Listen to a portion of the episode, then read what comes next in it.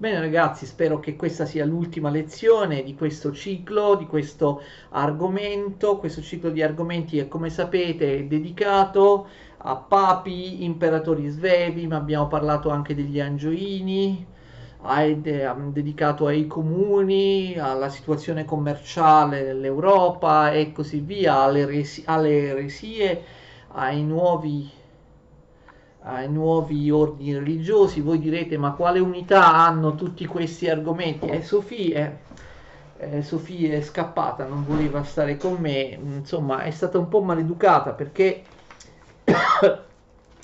si è dimenticata anche di salutarvi. Voi direte tutti questi argomenti che lei sta spiegando con l'unico titolo di comuni e imperatori svevi, in realtà quale unità hanno tra di loro? io sto spiegando praticamente tutto ciò che avviene nel XII e nel XIII secolo dal punto di vista degli imperatori tedeschi, dei papi, dei comuni, del commercio europeo, dei nuovi ordini religiosi, e dei, delle eresie, cioè tutto ciò che comunque fa riferimento alla Chiesa cattolica, tutte queste cose, nel, tutto quello insomma che avviene da, da questi punti di vista nel, nel 1100 e nel 1200, d'accordo? E, ehm, adesso continuo a parlare dei, dei comuni, d'accordo? Abbiamo visto comuni che si dividono tra Guelfi e Ghibellini, abbiamo già visto alcuni dei loro, dei loro scontri. Um, parliamo del comune di Firenze, parliamo di quello che succede nei comuni, nei comuni più o meno, più o meno dopo il 1250 Abbiamo già accennato al comune di Firenze quando, vi ricordate, ho parlato dei comuni in generale. Andiamo più nello specifico, abbiamo visto che a Firenze a metà del 200 c'è l'affermazione del comune popolare, l'abbiamo già detto, è uno dei comuni d'Italia in cui si affermano più fortemente le istituzioni del comune popolare. Già a partire dal 1250 a Firenze il capitano del popolo era la principale autorità cittadina. Ricordate che popolo significava mercanti, banchieri, artigiani, d'accordo? Cioè in generale la borghesia oppure la nuova, la nuova mh, mm, nobiltà. E nel 1282 nel comune eh, fiorentino i grandi mercanti fiorentini, banchieri, eccetera, prendono il potere attraverso le arti. Abbiamo già visto quando abbiamo parlato in generale dei comuni cosa sono queste arti o corporazioni. Eh, prendono il potere in comuni come quello di Firenze, abbiamo visto attraverso le arti si eleggono tutte le magistrature popolari il capitano del popolo, i priori, eccetera, una certa arte o corporazione, no, i mercanti, elegge due priori, un'altra arte o corporazioni, per esempio i banchieri, eleggono altri due priori, quindi le magistrature popolari vengono gestite ed elette dalle arti, dalle gilde, dalle corporazioni il comune popolare prende a tal punto potere che nel 1293 vengono varati i cosiddetti provvedimenti antimagnatizi. I magnati erano gli antichi nobili che avevano costruito le torri, d'accordo, i castelletti nella città di Firenze venendo dalla campagna e le istituzioni popolari del comune di Firenze odiano questi nobili. Quindi nel 1293 il comune popolare di Firenze decreta che tutte le torri siano abbattute. La città turrita, ricordate le torri eh, rappresentavano il potere di questi aristocratici venuti dalla campagna, erigevano sempre torri all'interno della cerchia muraria della città, questi aristocratici che erano sempre in conflitto e lotta tra di loro. Già in precedenza il comune fiorentino aveva limitato l'altezza di queste torri, adesso nel 1293 stabilisce che tutte le torri siano abbattute non solo 147 famiglie nobili vengono espulse da Firenze oppure private del diritto dei diritti civili, private del diritto di rivestire cariche pubbliche. Fate attenzione, però emergono nuove famiglie nobili, quelle che hanno acquistato di recente un titolo perché sono molto ricche. E, eh, e quindi all'interno di queste nuove famiglie nobili poi vedremo questa signoria, abbiamo già detto, diventerà una criptosignoria, questo comune, scusate, diventerà una criptosignoria, ufficialmente restano in vigore tutte le istituzioni popolari, però di fatto alcuni di questi nuovi nobili trasformeranno il, il, comune di Firenze prima in un comune oligarchico e poi in una signoria nascosta no? con il potere dei medici, lo vedremo nei, nei prossimi, in un prossimo argomento, mentre ripeto, le istituzioni popolari restano in vigore ma soltanto formalmente. A partire dal 1293 iniziano a governare il comune di Firenze soprattutto sei arti maggiori, mentre alle arti minori vengono riservati pochi posti di governo. Queste ehm, sei arti maggiori sono quelle dei mercanti di lana, dei mercanti di seta, dei finanzieri, dei banchieri, cioè proprio dei più ricchi. Parliamo adesso anche di quei comuni che hanno un'importanza particolare a livello internazionale, di commercio internazionale, perché sono le repubbliche marinare. Abbiamo visto, abbiamo già parlato in precedenti argomenti delle repubbliche eh, marinare. Vediamo che cosa succede alle repubbliche marinare alla fine del 200 anche all'inizio del 300. Prima di tutto abbiamo Pisa, d'accordo? Pisa alla fine del 200 declina come repubblica marinara.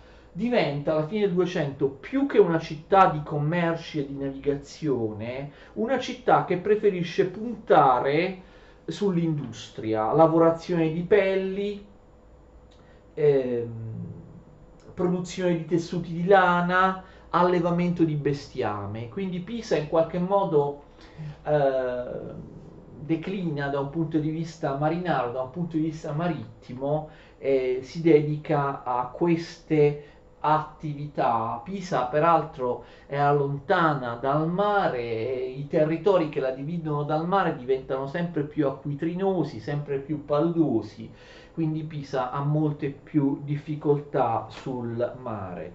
L'indebolimento di Pisa viene confermato nel 1284 con la battaglia della Meloria in cui Pisa è sconfitta da Genova.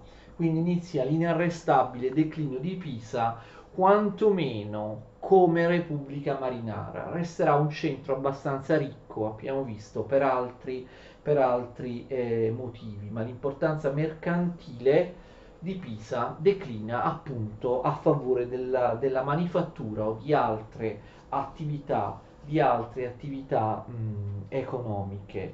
Quindi le due maggiori repubbliche marinare restano Genova e Venezia.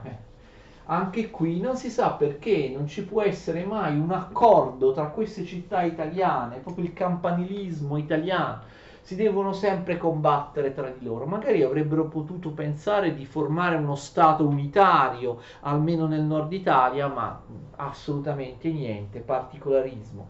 E quindi Genova e Venezia alla fine del 200 non fanno altro che combattersi in alcune serie successive di guerra, di guerra, di guerre le prime guerre tra Genova e Venezia vanno dal 1258 al 1270.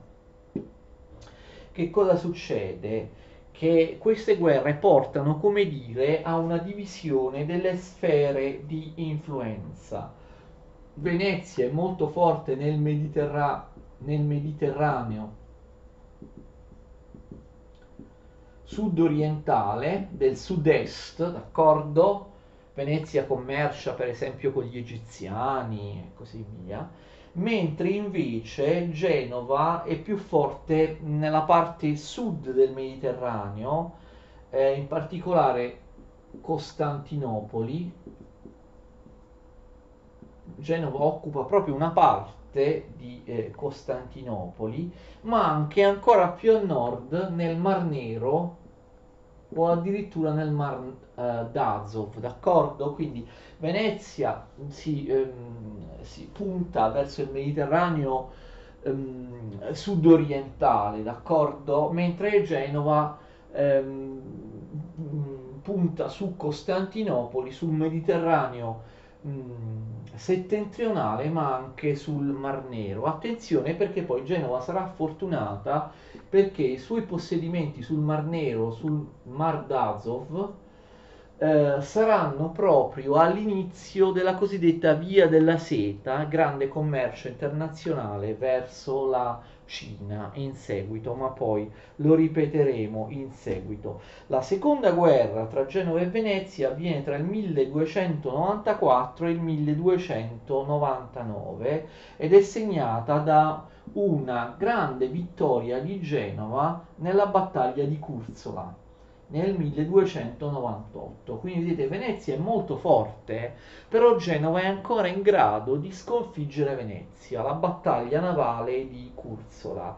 Cosa succede però? Genova non riesce a mettere a frutto questo successo.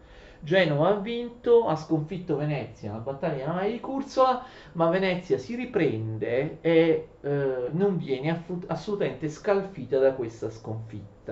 Questo dipende anche dal fatto, attenzione, che mentre Venezia, come abbiamo già detto in passato, ha istituzioni stabili, una pace interna, non una conflittualità e una guerra continua tra eh, le famiglie nobili all'interno, invece la situazione interna di ehm, Genova è molto più deteriore, Genova è continuamente falcidiata da lotte interne tra le varie fazioni. Io vi ho già detto in un'altra lezione, ve lo ripeto ancora, che il vero successo, il vero motivo del successo di Venezia è il fatto di avere istituzioni stabili, solide e una pace interna mentre invece tutti gli altri comuni italiani erano continuamente sconvolti da moti, rivolte, eccidi, guerre civili, come appunto,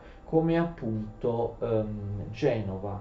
Attenzione, non esiste soltanto l'Italia, ci sono molte altre città in ascesa nel Mediterraneo e in particolare città come Barcellona.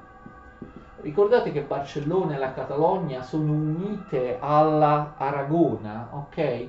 Barcellona diventa sempre più importante nei traffici mediterranei, ma non solo, anche Marsiglia. Quindi la Provenza a cui Marsiglia appartiene, quindi anche, vedete, porti, porti spagnoli, o meglio aragonesi come Barcellona, catalani, e porti francesi come Marsiglia, ma attenzione, anche il retroterra di Marsiglia all'interno, Lione, diventa una città potentissima da un punto di vista um, economico. All'inizio del 300 Firenze è la seconda città industriale dell'Europa, d'accordo? La seconda attività manifatturiere di eccezionale importanza. Però la prima qual è? È la città di Ypres. Dovete sempre ricordare che oltre alla Toscana e altri posti d'Italia, le esperienze comunali, città che si autogovernano, si erano affermate anche nell'attuale Belgio, nelle Fiandre, dove vi erano città ricchissime, città manifatturiere ricchissime, anche perché avevano il vantaggio di prendere la materia prima, la lana, in particolare la lana, dall'Inghilterra, l'Inghilterra è di fronte no, alle Fiandre, al Belgio, e quindi queste eh, manifatture di Ypres o di Gand o di altre città dell'attuale Belgio ricevevano la lana, dai, la lana grezza da lavorare dai pastori inglesi perché l'Inghilterra all'epoca era solo un paese di rozzi pastori che potevano solo tosare le pecore e inviare la lana per essere lavorata altrove. L'Inghilterra era ancora un paese barbaro completamente di pastori che esportavano materie prime senza essere minimamente in grado di lavorarle, non esistevano manifatture in eh, Inghilterra. Certe città si specializzano, d'accordo? Per esempio alcune diventano centri bancari. Siena,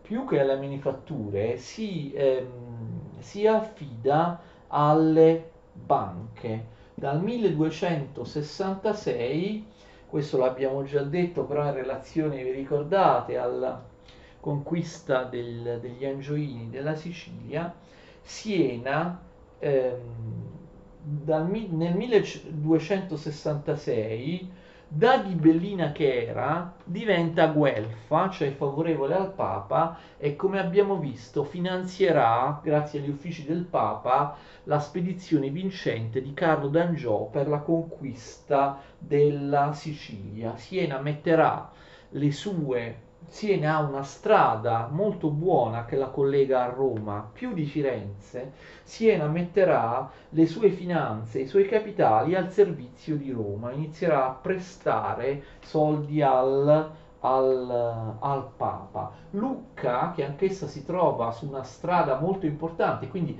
come vi ho detto già in un precedente argomento, l'importanza e la prosperità delle città dipende anche dal fatto di trovarsi eh, all'interno di vie commerciali importanti. Lucca ha attività finanziarie e bancarie, ma diventa ricchissima per aver introdotto per prima in Italia la manifattura della seta. Tutti facevano la manifattura della lana, per esempio Firenze, e invece Lucca è la prima cioè, città raffinata, ancora adesso raffinata da un punto di vista della moda, del commercio. Lucca è la prima in Italia che lavora anche la seta. La ricchezza, la prosperità dei commerci in Europa dipende anche dalle grandi fiere. Da tutta Europa arrivavano le merci che venivano comprate e vendute le fiere, ci sono, abbiamo già visto Lione, a sede della più grande fiera di Francia. Prima le fiere importanti in Francia si facevano nella regione dello Champagne, poi si spostano a, um, a Lione, ma anche Ginevra era sede di fiere. Mentre nelle Fiandre, mentre Ypres era la più grande città commerciale, Bruges si afferma come importantissimo porto porto nel mare del nord, Bruges nell'attuale Belgio, che addirittura cerca di rivaleggiare con Venezia, d'accordo? Poi ci sono anche città colte e universitarie che basano la loro fortuna sugli studenti e sulla fama delle proprie università, come per esempio Bologna, ma soprattutto Parigi. Parigi tra la fine del 200 e l'inizio del 300 diventa una città davvero importante, sempre più eh, importante. Qualcuno ha definito Parigi un enorme mercato. D'accordo? Poi, che altre città ehm, abbiamo? Ah, naturalmente la Via della Seta. Parleremo dei mongoli, dell'impero mongolo e della formazione quando l'impero mongolo si fraziona dei diversi canati, che sono differenti parti dell'ex impero mongolo. Um, con questi canati a ridosso dell'Europa si apre eh, il, il si riapre, si rilancia a partire dal 1275 il commercio nel Mediterraneo, perché per la prima volta nella storia dal Mediterraneo si può arrivare in Cina senza predoni che ti uccidano così, eh, si può arrivare in Cina attraverso la cosiddetta via della seta. La via della seta è la conseguenza della cosiddetta Pax Mongolica, ma appunto parleremo però dei mongoli nel, nel prossimo argomento. Che cosa um, succede? Succede... Um, eh, che cosa succede? Si apre la via della seta verso la, ehm, la, la Cina, d'accordo? Verso, verso, la, ehm, verso la Cina. In realtà esistono due o tre strade differenti verso la Cina. La prima va verso sud, ehm, verso il Golfo Persico e quindi si arriva poi in India e Cina attraverso l'Oceano Indiano, mentre vi sono, attenzione, altre due diramazioni della Via della Seta che eh, passano una a nord e una a sud del Mar Caspio, d'accordo? Poi si arriva in Cina. A sud del Mar Caspio vi sono città intermedie di questa via della seta importantissime come Bukhara e Samarcanda. Invece, attenzione, la via a nord del Mar Caspio favorisce, come abbiamo visto, i genovesi perché parte dal Mar Nero e quindi dalla colonia genovese di Caffa sul Mar Nero per poi andare sul Mar d'Azov, d'accordo?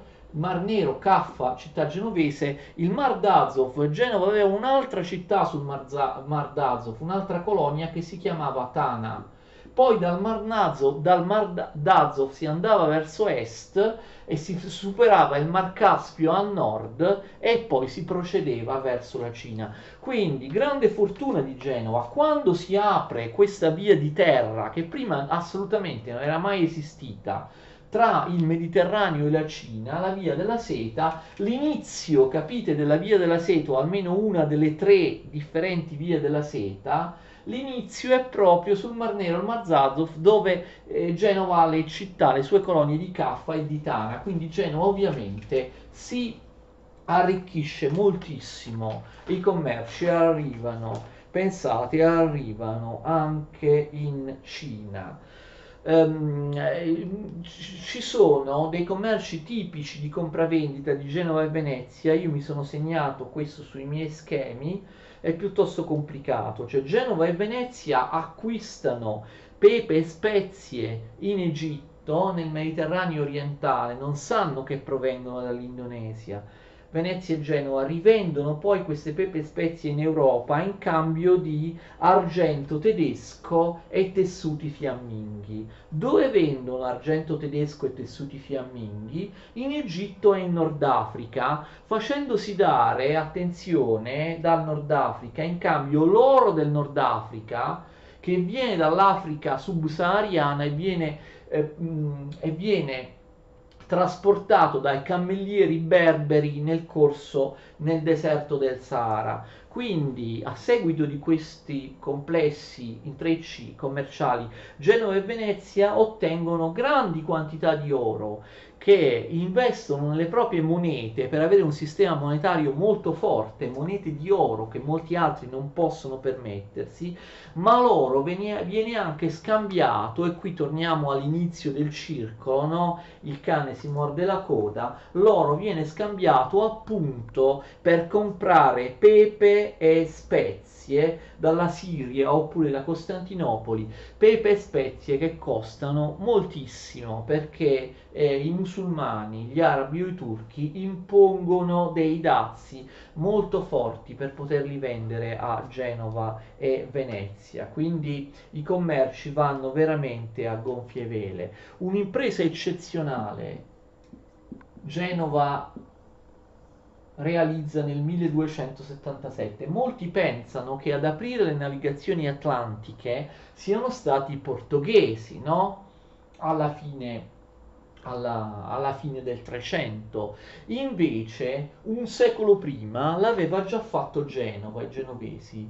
Genova è la prima, dopo secoli, secoli e secoli, in Europa a uscire dal mar Mediterraneo attraverso lo stretto di Gibilterra e andare nell'Atlantico, d'accordo? Genova apre la via delle Fiandre, arriva in Belgio, e arriva anche nel mare del nord, arriva in Belgio, arriva nella Francia atlantica, arriva in Inghilterra, arriva sul Mar Baltico, capite? Le navi genovesi escono dallo stretto di Gibilterra e poi vanno a nord costeggiando prima la Spagna e poi la Francia sull'Atlantico, arrivano nelle Fiandre per nave nelle Fiandre, come, come in Inghilterra, come appunto volendo anche sulle coste della Germania, della Polonia, del Mar Baltico. Questa è una cosa veramente eccezionale per il commercio internazionale. Capite, prima dal Mediterraneo si potevano portare le merci eh, fino al, non so, al mare del nord, oppure al Mar Baltico e al contrario dal mare del nord dal Mar Baltico si arrivava al Mediterraneo soltanto per via di terra, con un viaggio lungo e difficile, si potevano portare soltanto delle merci piccole, poco pesanti. Invece adesso capite, si può arrivare dal Mediterraneo, da Genova qualunque altro punto del Mediterraneo, da Marsiglia, da Barcellona, eccetera fino al mare del nord, alle Fiandre, all'Inghilterra, alla Germania, navigando nell'Atlantico, no? uscendo dallo stretto di Gibilterra e costeggiando l'Europa atlantica verso nord. Questo permette ovviamente delle innovazioni eh, delle innovazioni straordinarie lungo, lungo il, il, la, la, strada, naturalmente si passa da Lisbona e questo aumenta enormemente l'importanza del porto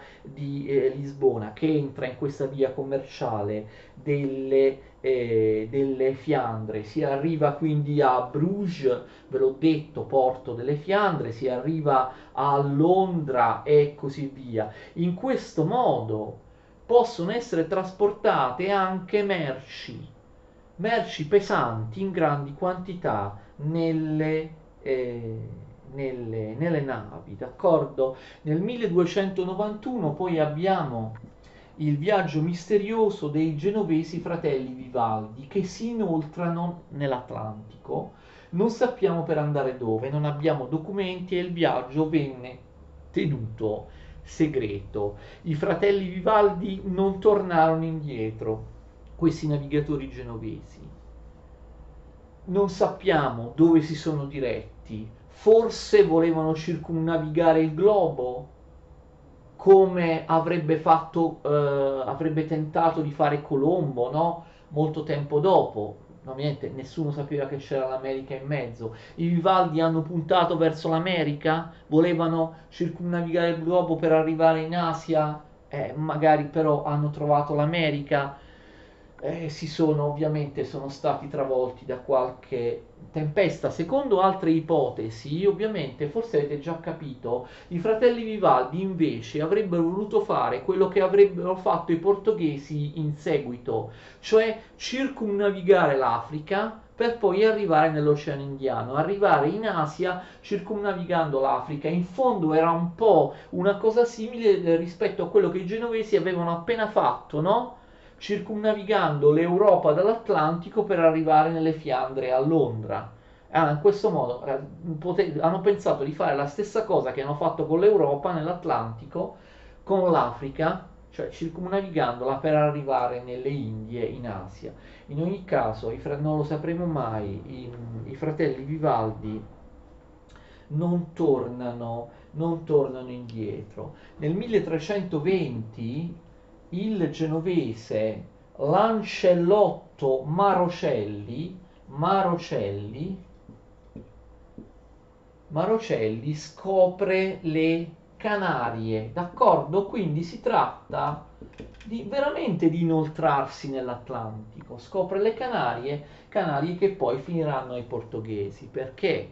Perché Genova andrà in crisi e questo inizio, come vedete, straordinario di navigazione nell'Oceano Atlantico ben presto si fermerà, sarà ripreso anche dai portoghesi. Ma se Genova fosse stata parte di uno Stato un, uh, unitario con un re forte come sarà quello del Portogallo, capace di finanziare con grande denaro le spedizioni, forse i genovesi avrebbero potuto scoprire l'America prima di Colombo, prima degli spagnoli, o circumnavigare l'Africa prima di Diaz e Vasco de Gama, cioè prima dei portoghesi. Invece purtroppo la debolezza, la frammentazione, gli scontri continui tra le varie città e comuni italiani il fatto che l'Italia non, non, sarà mai per secoli un regno, uno Stato unitario, impedì questo, Genova andò in crisi e queste straordinarie esplorazioni nell'Atlantico non ebbero seguito.